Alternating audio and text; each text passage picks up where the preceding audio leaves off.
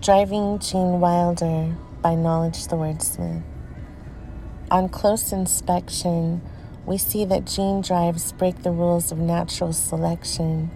CRISPR, genetically modifying rats to produce more male offspring than female offspring.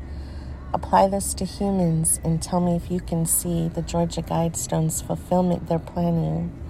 The biggest fear? Making these gene drives without ensuring that the genetic elements eventually disappear.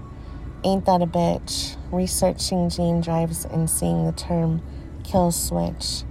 Breaking it down in this rhyme, I'd prefer this technology didn't exist in my lifetime.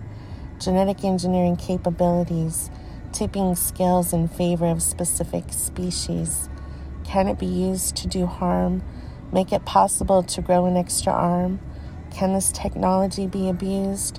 Living cloth that regulates temperature and reacts to being worn or used, lenses with colonies of transparent cells embedded inside with different light emitting organelles. In the end, it's guaranteed that this technology will be used to do something bad.